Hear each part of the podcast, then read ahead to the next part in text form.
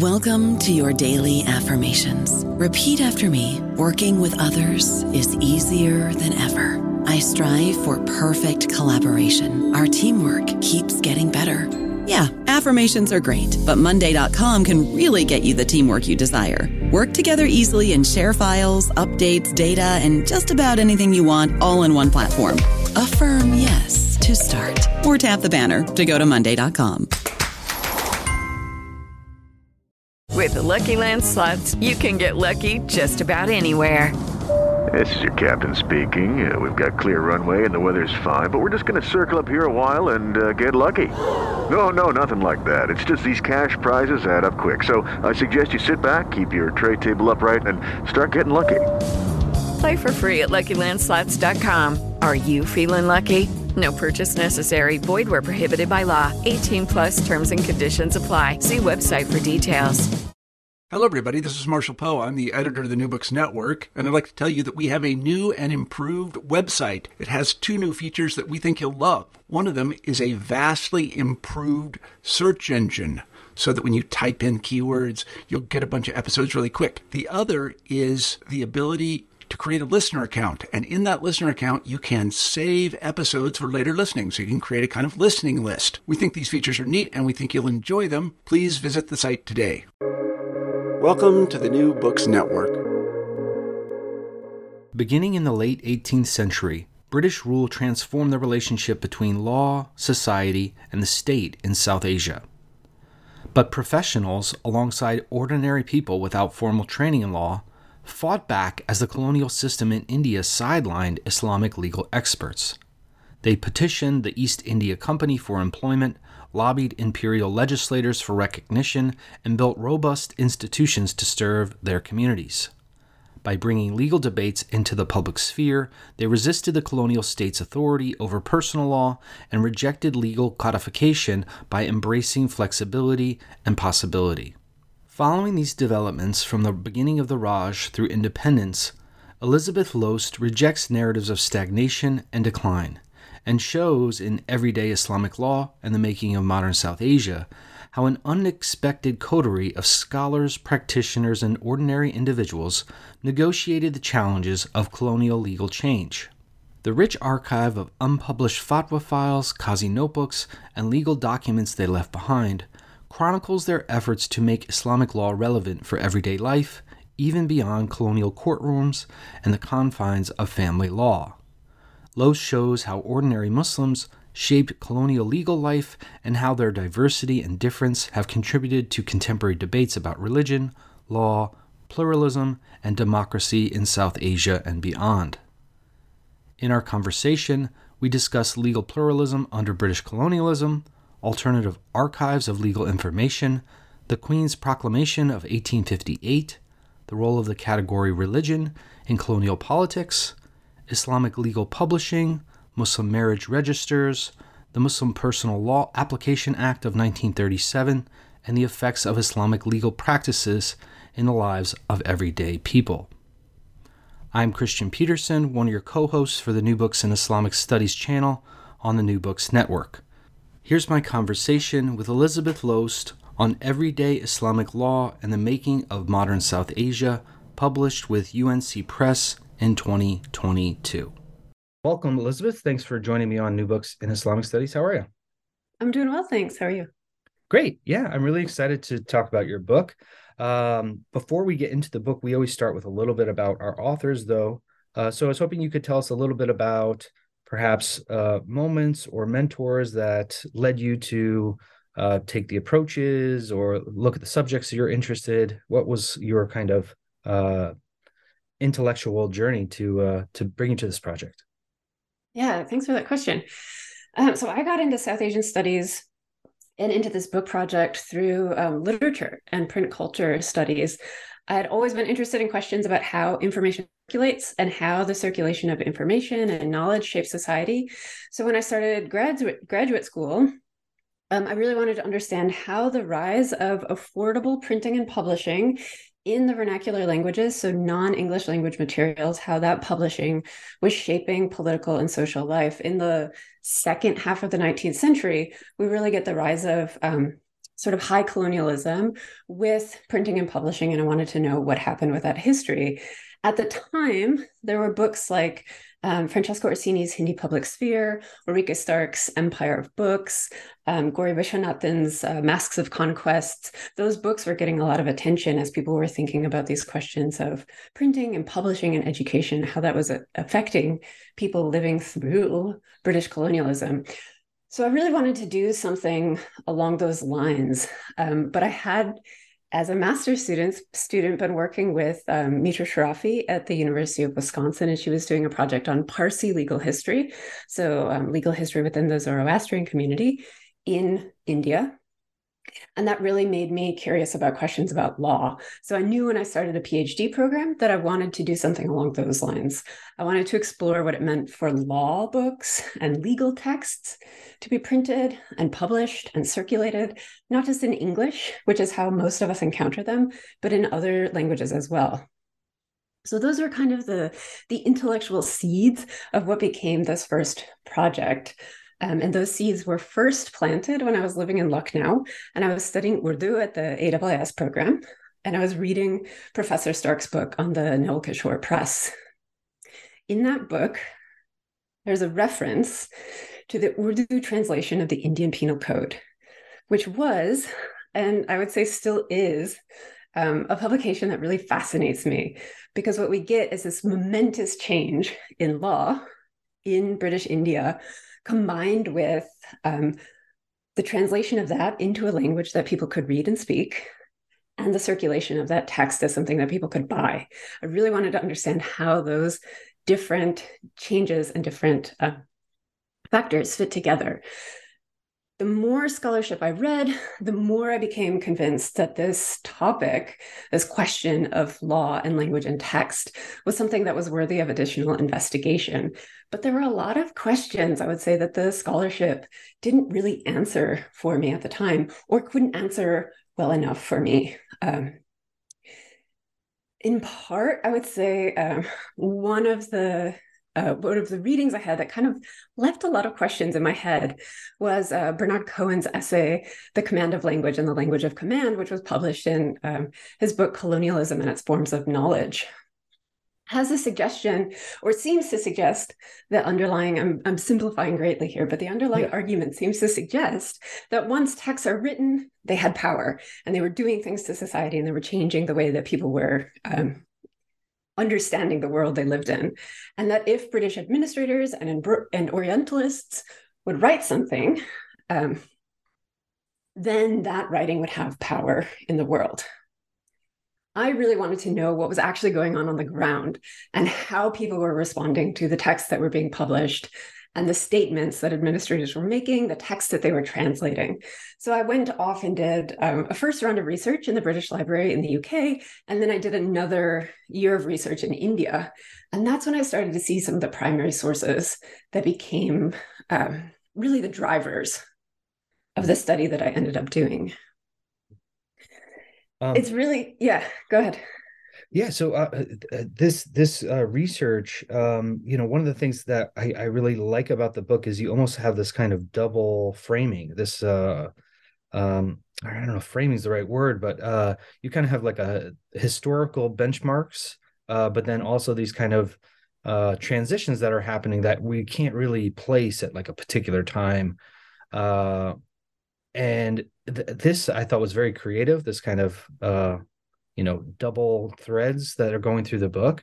And i'm, I'm wondering if um, you know you could talk a little bit about uh, you know kind of as you're doing this research you're kind of encountering all these different texts um, and then as you started to kind of construct it as a as a as a book project um, how did all these kind of different interests because you really deal with a lot of topics how did it, how did you kind of make sense of them all and to construct them into a, a you know pretty coherent object yeah, so I think there are there are two questions underlying there. One is the question about the the interludes that I have in the book. So I, the, the book is broken up into three parts, and um, at the beginning of each part, I have one of these interludes that takes one of one of the, the principal texts or the or the chronological landmarks that people use when studying or when thinking about modern South Asian history um, to kind of break up the time.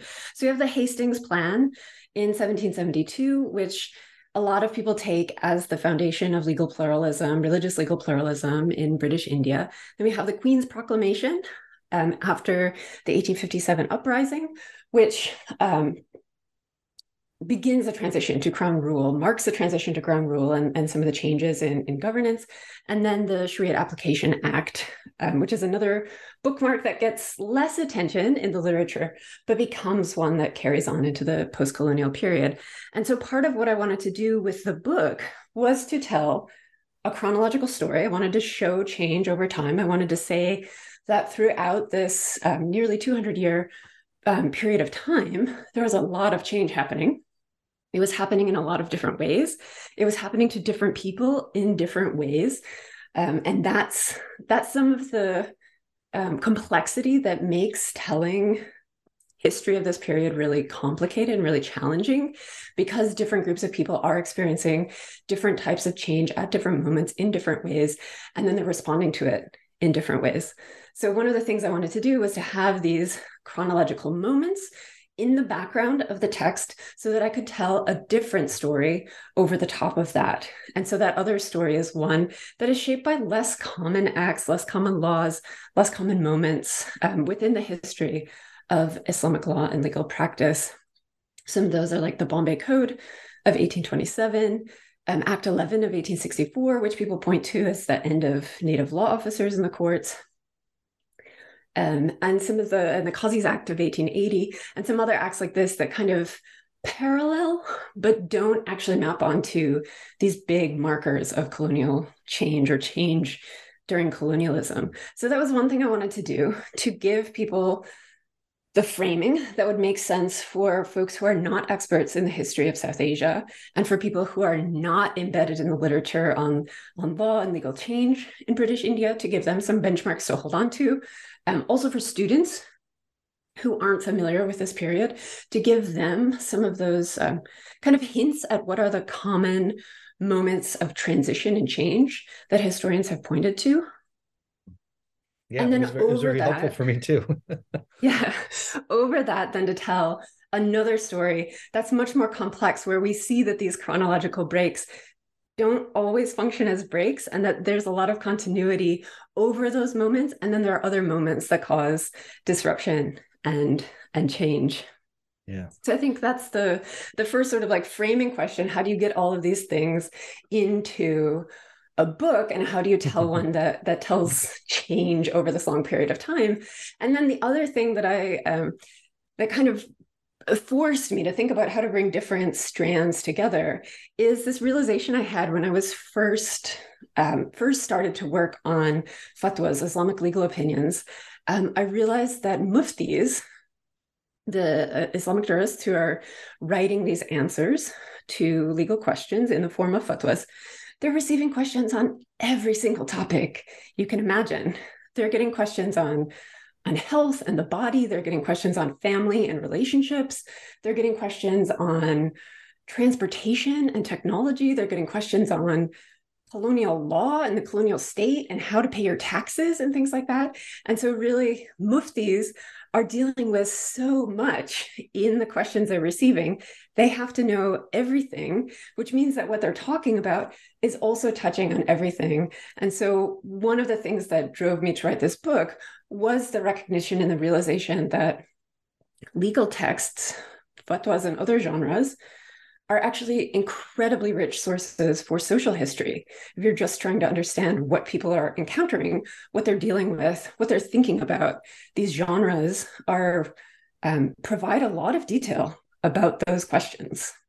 Yeah, and uh, yeah, it's it, it is interesting, and uh, perhaps that uh, if you could maybe expand on it for again for those that aren't maybe as familiar with uh, the kind of uh, scholarship on this area uh, it, it seems that you're doing a, a, kind of very different thing for South Asian legal history, um, both with the kind of uh, the the framing of the book, uh, but also with your sources. You you you seem to be kind of accessing alternative archives of legal information.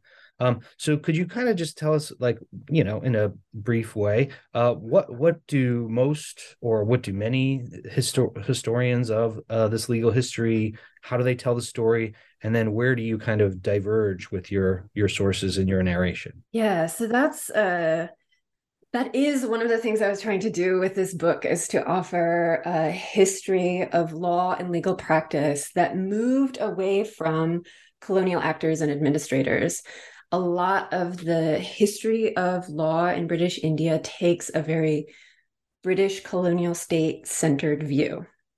And to me, that view was, um, in part, not the most interesting view because a lot of what these um, bureaucrats and administrators are doing is really not that interesting. But it also wasn't. Um, didn't give us a full picture of what was happening at the time because it's one thing to say that administrators are writing um, certain certain things in their in their reports um, and i'll get into some specifics in a minute here but they're putting something in their in their reports and then to say that must have been a reflection of what was happening on the ground is another thing to try to get into some of the i would say the regional archives and the more local archives to see that there's actually a lot of um, diversity and difference, not only in the way that administrators are responding to questions, but also in the types of reactions they're getting from local populations. So, the typical history of law and legal change in British India tends to focus on a couple things. One, the rise and the expansion of the colonial state. So part of what's happening in British India is that you're getting the um, the expansion of a modern state meshed together with a colonial state. And in a lot of cases it's a lot it's very difficult to disentangle those two aspects. So what is colonial? What is a modern state? How are these two things together um, changing the way people are interacting with uh, authority and with the state um, so that's one layer of that story. Within that, there's another subset of scholarship on the making of religious legal pluralism. So, with the um, Hastings Plan of 1772, there is this idea that personal law questions, um, those related to marriage, divorce, inheritance, adoption, and other family related matters, those will be adjudicated according to the individual's personal um, personal status, which is their religious status. So Hindus will have their marriage cases and their inheritance cases adjudic- adjudicated according to Hindu law, and Muslims will have their cases in those areas adjudicated according to Islamic law. Now, within that, um, scholars have pointed to the fact that Hindu law, qua Hindu law, is something that the colonial state in a lot of ways invents, Islamic law has a similar kind of trajectory in the sense that within South Asia, there's a lot of diversity in the way that Muslims are um, using law to adjudicate some of their interpersonal disputes and some of their intra-communal or within the community disputes. And so, what the colonial state is doing is kind of homogenizing some of that diversity. Um, and the typical narrative suggests that the colonial state is homogenizing codifying, writing, and then interpreting using uh, common law approaches to law, interpreting the substance of that law. And so a lot of the history of legal change in the colonial period focuses on what's happening within the colonial courts, what's happening within official acts of legislation, and what's kind of happening at a, like a high politics register. And when I started to work in the archives, I realized that what's happening in the presidency capitals in Kolkata and Bombay, in Chennai and Madras, um, a lot of what's happening there is not trickling out into the rural per- peripheries uh, evenly or in the same way that you might expect. So there were some questions I had there about how um, laws and the influence of the state are kind of trickling out. And then there's also questions about what's happening in different regions. So, how is what's happening in the Bombay presidency, which I focus on in the, the first part of the book, how is that different from the histories that we have from Bengal or from the Madras presidency? And then what does it mean for individuals who are just going about their ordinary everyday lives. What does it mean for them to encounter some of these changes that are happening at the level of the state? How are they dealing with those changes?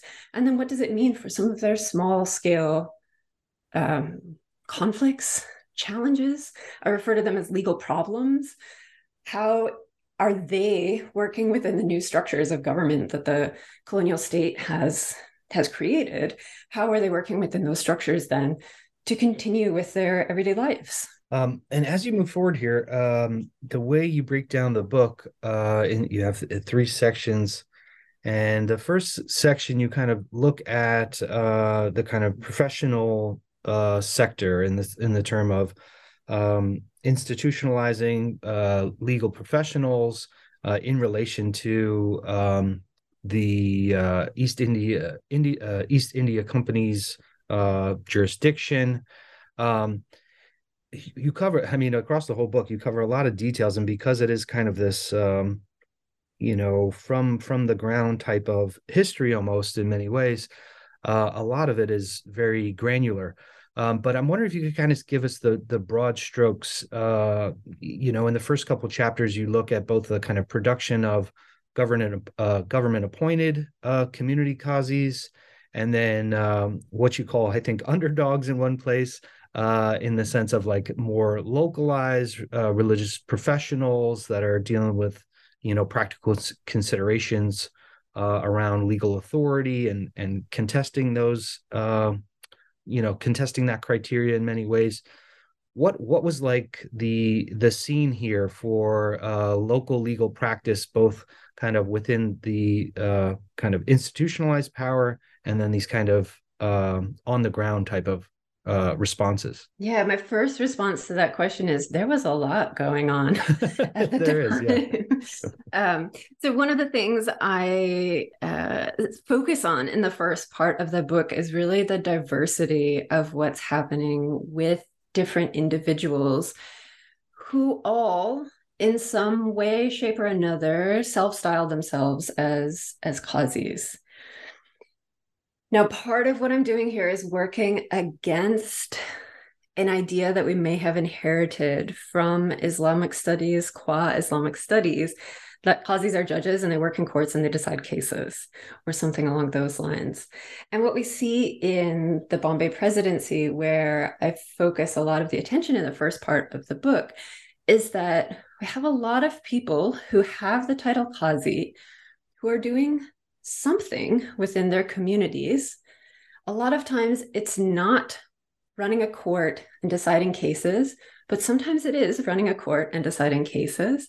And so it's really here a matter of disentangling all of the different things that people are doing under the rubric of Qazi, given that we have the term Qazi to use that connotes certain things to some people, and it gets used in the historiography and in the um, administrative reports in ways that sometimes disagree with how people are using it on the ground.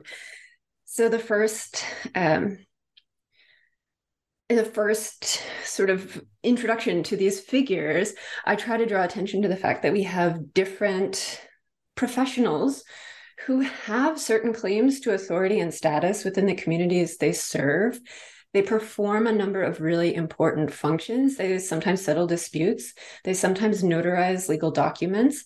They sometimes perform religious functions, either in um, overseeing marital ceremonies, um, sometimes working in mosques, sometimes giving sermons. They do a number of different acts within these communities. So they have some status and authority, and it often goes along with respect. Um, but they have different trajectories when they encounter the colonial state. And some of these figures are able to make the right arguments or present the right claims to colonial administrators to confer even greater authority upon themselves. So the Qazi in, in the Qazi family in Bharuch in, in Gujarat is able to do this. Uh, they make certain claims that are appealing to the colonial state, and they're able to say, um, "We have, we're in touch with, we understand, we have certain um, status within the local community, and this will be beneficial to you. We're really happy you're here to uh, to govern, but we also have these roles that we fulfill. We have uh, Yusuf Morghe in Bombay, who has a, a kind of mixed history. He's he's really popular within with the colonial administrators, but then he gets himself into trouble with the local community. He's not doing exactly what they would like him to do, and some factions spring up to try to oust him from his position. And then we have a number of other smaller, lesser well known figures, including some women and some Hindus who are also making claims to the office of the Qazi. And part of what I'm trying to do here is both to say, that we we actually do need to uh, do more work to understand who these figures were in the pre-colonial period but also we need to stop imposing some of the normative definitions and understandings of these offices onto those who hold that title. And we need to dig in to see what they're doing. Because until we understand what they're doing we don't really understand what changes to that office mean for the communities they serve. So part of what i do in that first part is look at how they go through the process of getting recognized and reappointed by the colonial state, which kind of brings them into the fold of colonial government governance. Then I look at um, some of the ways that they work and operate within their local communities, whether it's um, interceding to quell some communal and sectarian conflicts in cities like Mumbai, or whether it's um, notarizing documents and deeds for communities at different points. And they're doing different types of work. And then I look to see what happens to those figures who have made a claim for themselves, um, one that frames their work as useful and beneficial to the colonial state. What happens then when the colonial state starts to say, mm, maybe we don't need these religious figures because we have secular magistrates or we have secular notaries who are doing some of this work and the state begins to strip away some of the status and the authority that they had then what kind of claims do they come back with? Then what problems does the colonial state uh, face as they're dealing with these um, petitioners who are making claims to their utility? And how does all of that square with some of these more um, homogenous stories of Islamic law and legal practice in South Asia, but also in in other places. So those are some of the issues that I'm trying to disentangle and really to show people that there was a lot of diversity. A lot of it looked pretty messy. People made claims um, using different arguments at different times, and a lot of times um, figures who were using the title Qazi we're really trying to figure out what types of claims would work so that they could retain some of their power, status, and authority within their communities and vis-a-vis the colonial state. Yeah, it's it's very interesting uh, history here, and uh, it's always to me uh, a, a, kind of uh, representative history. If it almost gets more complex than uh, than we're than we're able to simplify it. Um, so you do you do a good job. It's a a, a, a, a very dynamic portrait that you provide. Uh, in in the second portion of the book, you um, you know you move to perhaps your original love of uh, kind of print culture and documents in many ways. Um, and you kind of mark this transition um, in terms of like a historiography uh, through uh, the, the passage of new legislation in the second half of the 19th century, uh, after the 1857 rebellion. Um, and uh, before we get into the documents, as somebody who's in religious studies, um, you note that the the Queen's proclamation of 1858 um, and this this kind of new principle of non-interference, uh, it has a lot to do with the category religion. So I'm wondering if you could talk a little bit about what role religion as a category played in colonial politics of the time, um, and what affects this kind of position, this new uh, uh, legal position, kind of has on what we might think of as religious affairs. Yeah, so the second half of the 19th century, one of my favorite periods in in history. Um, my historian friends will probably disagree with me here, but one of my favorite periods in in history. Such a nerdy statement. I love it. there's so much going on. So we have with the the Queen's proclamation is it's being issued in response to the 1857 uprising, which is is kind of a frightening moment for the British in India. Um, I think there are moments where they're generally uh, um, genuinely concerned about whether they're going to be able to hold on to this prized colonial possession.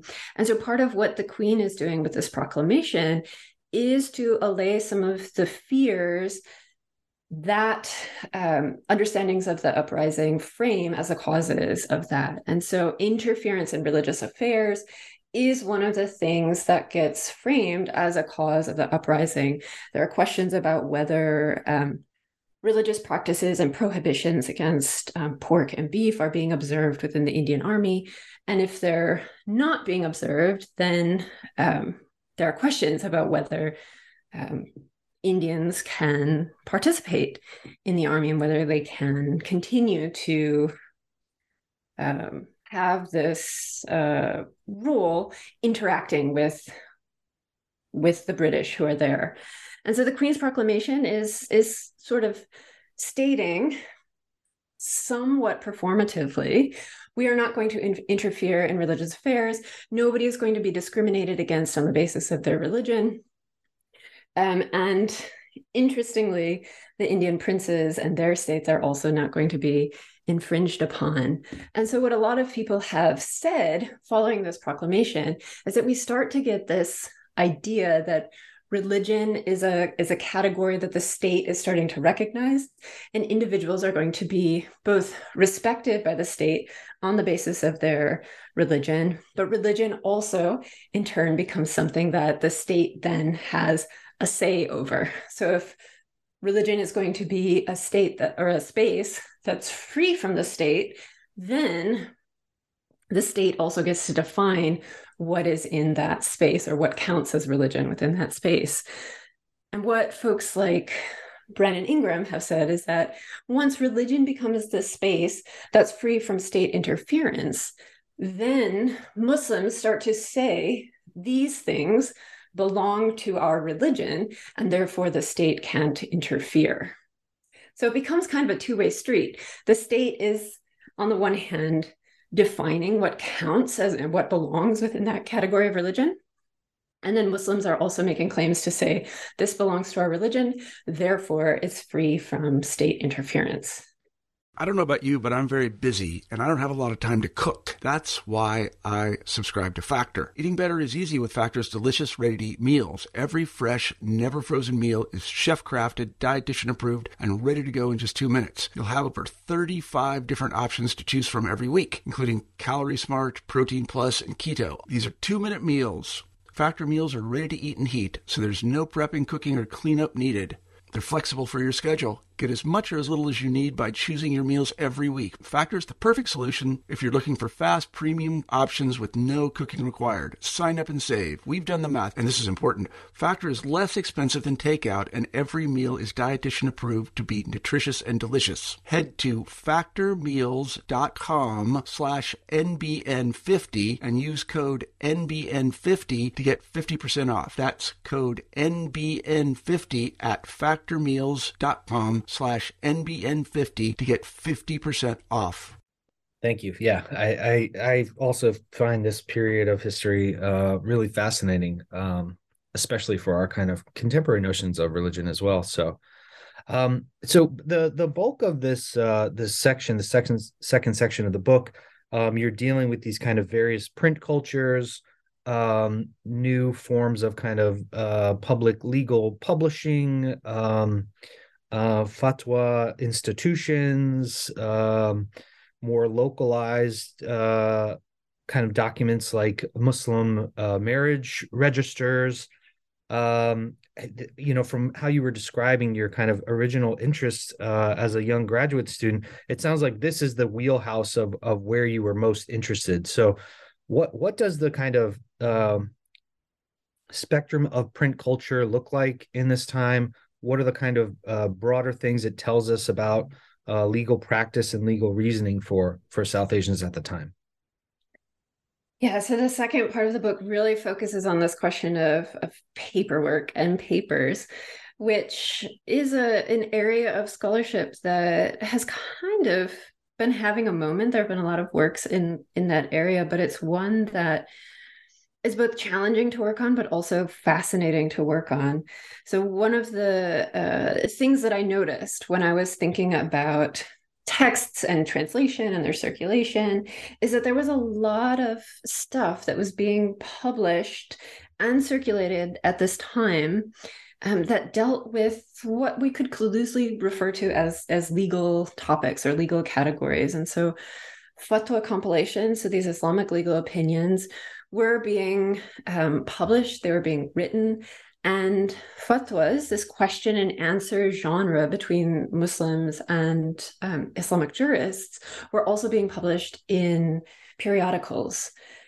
So, what we had was not just um, specialized books that were being printed and published for um, madrasa libraries or um, sort of highly educated readers, we had some of these texts and some of these genres being printed and published for kind of monthly news magazine type publications, periodicals that would go to different types of readers. So it wasn't just students in seminaries who were encountering these texts, but it was colonial officials, um, it was uh, Muslims and other people who were working for the colonial state so the colonial officials who were from the subcontinent, not the not the British officials, um, but were working in different capacities as as revenue collectors, as school inspectors, and things like that. Um, they were reading some of these texts. Traders and businessmen were reading some of these texts.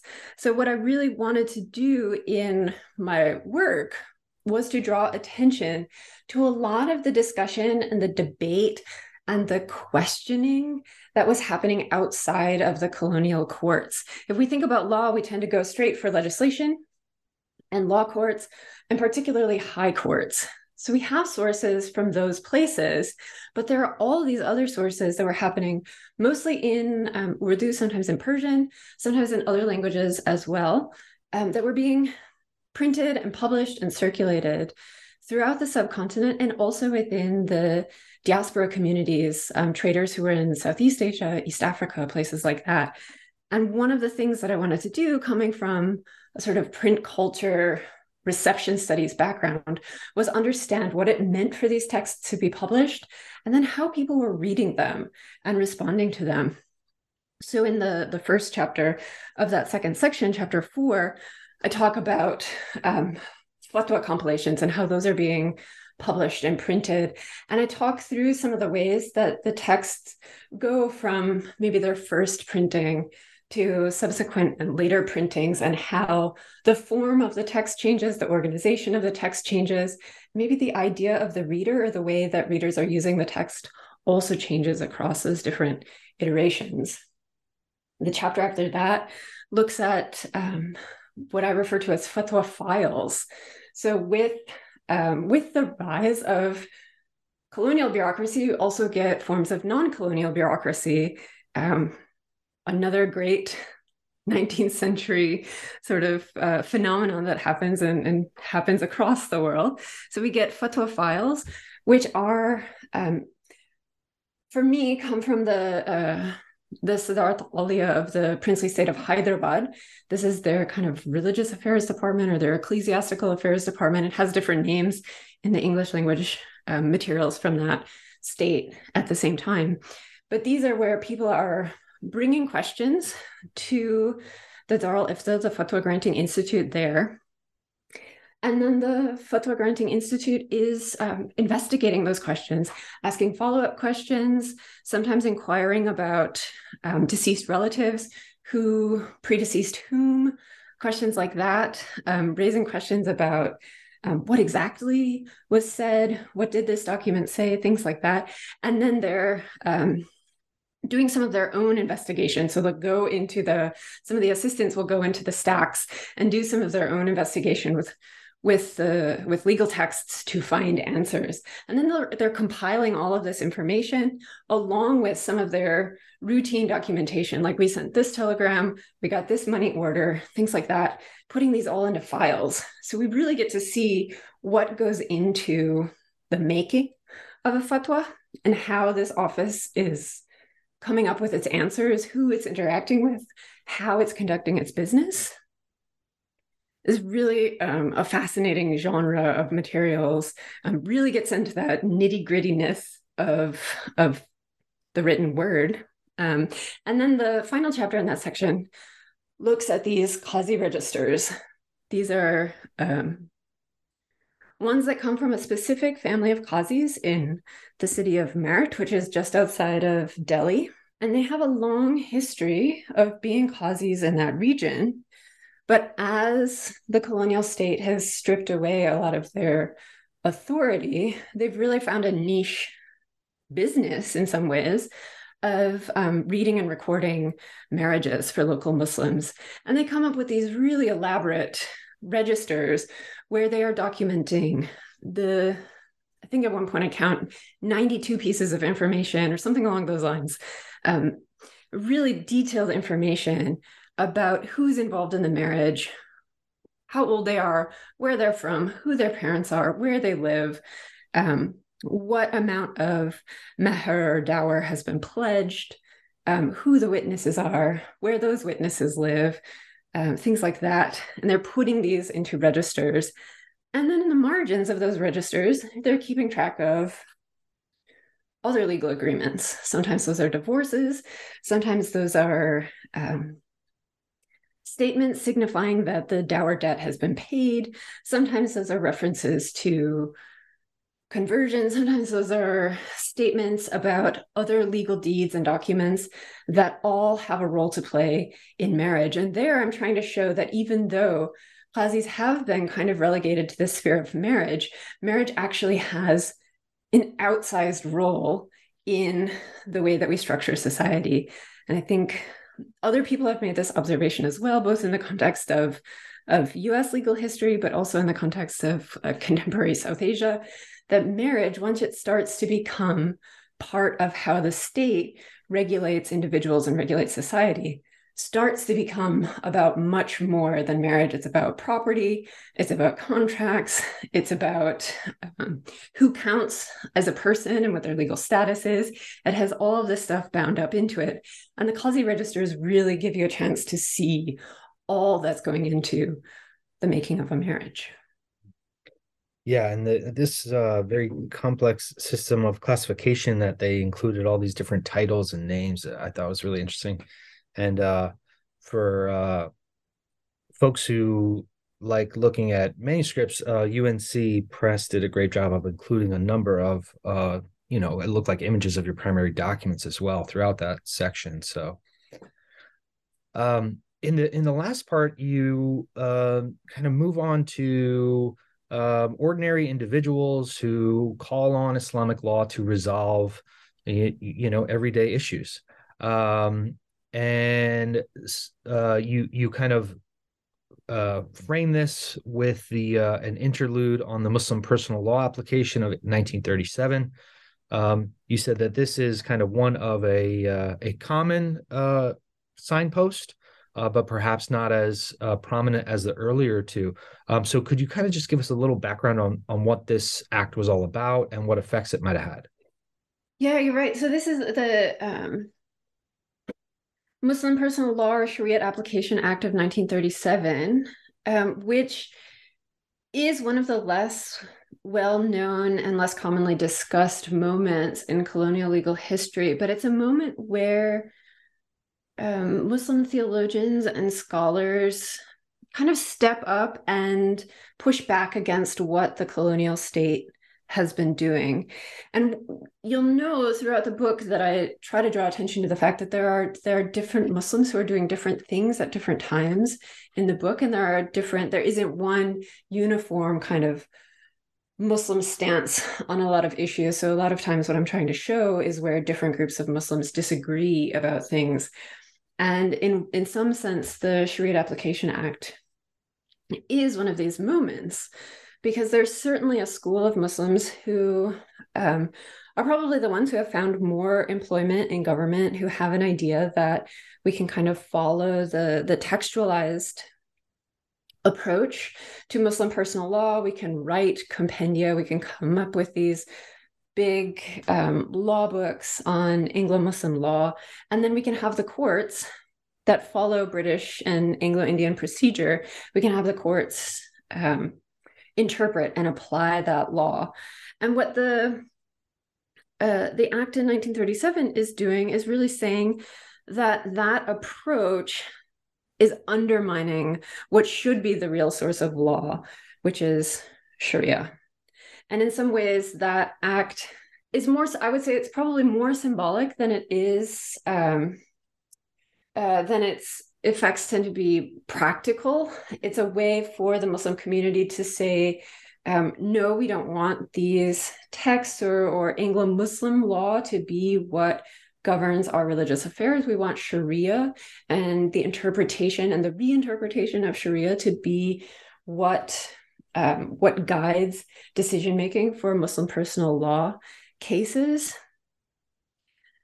And then two years later, we get the Dissolution of Muslim Marriages Act, which kind of pushes back against that idea that Sharia is going to be the source of law by saying, here are some uh, decisions we've made about when um, Muslims can dissolve their marriages, annul their marriages, and their marriages legally. Um, and here's what they are one, two, three, four. I think they're I can't remember how many, maybe 10 or so um, uh, situations in which marriages can be judicially ended. And so we go from having this statement about um, Sharia and its interpretation and reinterpretation being the basis for Muslim personal law to an act that gets passed that says, no, here's actually the interpretations that we're going to follow.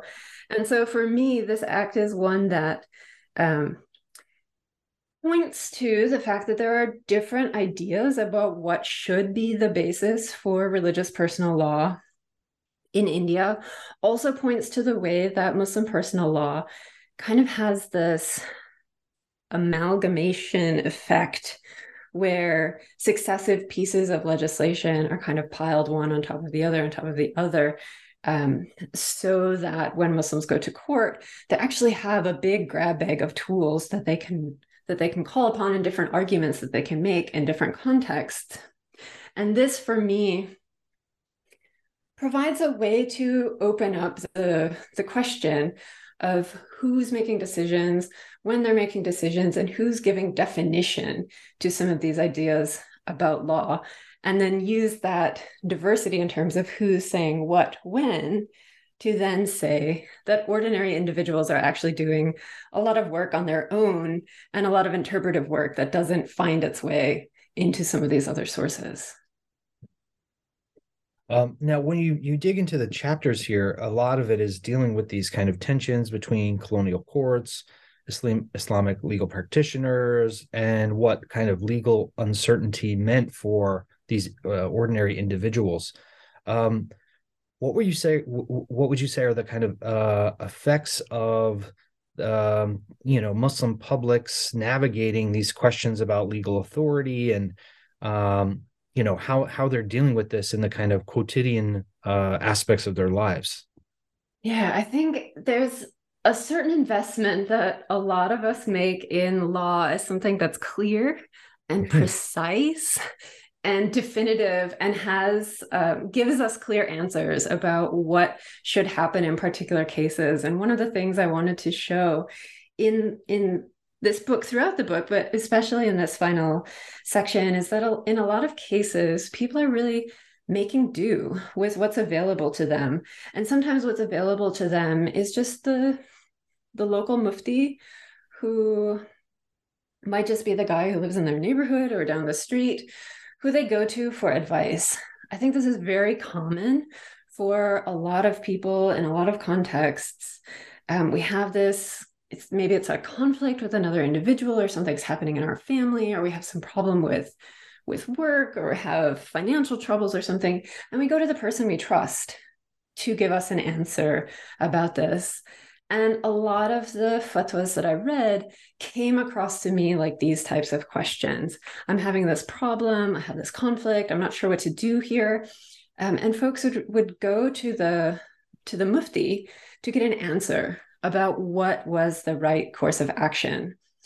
And folks who dig into these chapters of the book might notice that in a lot of cases, the answers they got from muftis depended on context, they depended on personal circumstances, they depended on the amount of information the mufti had access to. So sometimes when you go to that friend and you want a particular answer, you leave out some details. So there's always that possibility with these questions that individuals are leaving out details and muftis are trying to ascertain those details in order to give the best answer. But the um, the thing that stands out for me from reading these um, materials is that law is happening all over the place. It's happening through different forms and it's happening at different levels. And a lot of what's happening within the, the fatwa literature are not these big, massive, momentous political questions about um, whether India is a Dar al Harb or a Dar al Islam. They're about what do I do about my neighbor? What do I do about my wife? What do I do about my son? What do I do about my business partner? They're really these mundane questions, but people are finding value in going to the mufti and they want to get an answer that for them fits with what they should be doing as Muslims. And so we get a lot of details about everyday life. We get some redacted details as well. So sometimes not all of the juicy details that we'd like but we get a lot of information about how people are kind of figuring out what they should do in the world, addressing conflicts, and then figuring out how to solve those. And sometimes the Mufti can solve them. Sometimes the Mufti refers them to another place. Sometimes they've already been to the courts. The courts haven't been able to provide a solution. So they go to the Mufti, who either sends them back to the courts or gives them a different type of solution. So it's a lot of uh, making do and it's a lot of figuring things out as they go along. And for me, that's really the, the interesting thing that's going on in this period is that there's a lot of change, but there are a lot of people who are just going about their their everyday lives. Um, there there's tons of stuff and, and really cool details throughout the book. Um, are are there any thoughts you want to uh, address? Any kind of uh, things that we didn't tackle here uh, maybe a favorite story or, or, or some kind of key point that perhaps I uh, didn't draw out here. Um, you know, uh, either about this section or about the book in whole. Um, anything that you want to add that we didn't tackle? I will say one thing that I've, I've been kind of thinking about um, as I've reflected on the book, and that is the the place of the princely states in the history and in the legal history of uh, South Asia for me, uh, the question of where Hyderabad, Hyderabad state kind of fit into this study was one that um, other scholars had sort of asked me, okay, you're talking about a princely state now. How does that relate to the other story that's happening in British India? There's always this question of whether the princely states are are an exception or whether they're an exception that then proves the rule about what's happening in British India. And I really um, doing this project and finding all of these sources from the princely state of Hyderabad um, really want to leave those those chapters where Hyderabad comes in as kind of teasers for scholars who might be thinking about the types of work they want to do and some of the questions that haven't been answered with um, with the work that I've done and with the work that other scholars have done, and really point to the princely states to say there are a lot of sources there that are quite different from the colonial sources, and we should be doing more work to um, to look at those. Uh, so I'll say I'll I'll leave that as sort of a, mm-hmm. a final thought.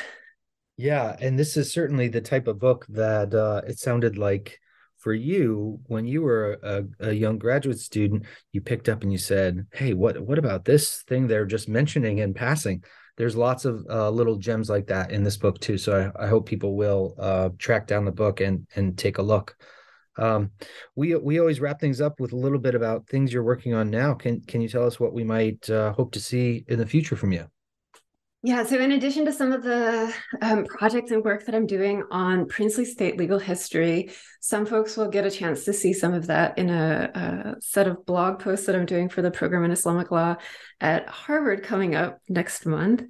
Um, I'm also kind of returning to that earlier project that got me started in this work. And I'm going back to the question of legal publishing and translation and circulation, focusing more on the colonial legal texts, giving the Indian Penal Code and its translations some due attention, and um, thinking more about what's happening in in law publishing more generally, who are some of the key players in terms of publishers?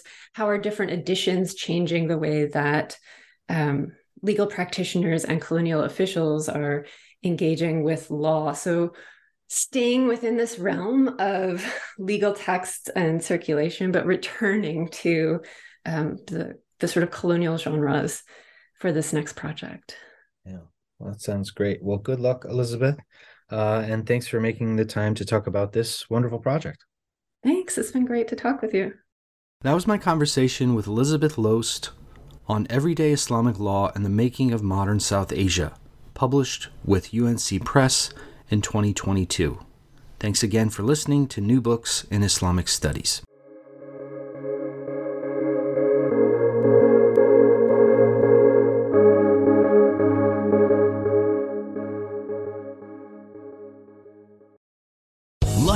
Casino asking people what's the weirdest place you've gotten lucky? Lucky? In line at the deli, I guess? Aha, in my dentist's office.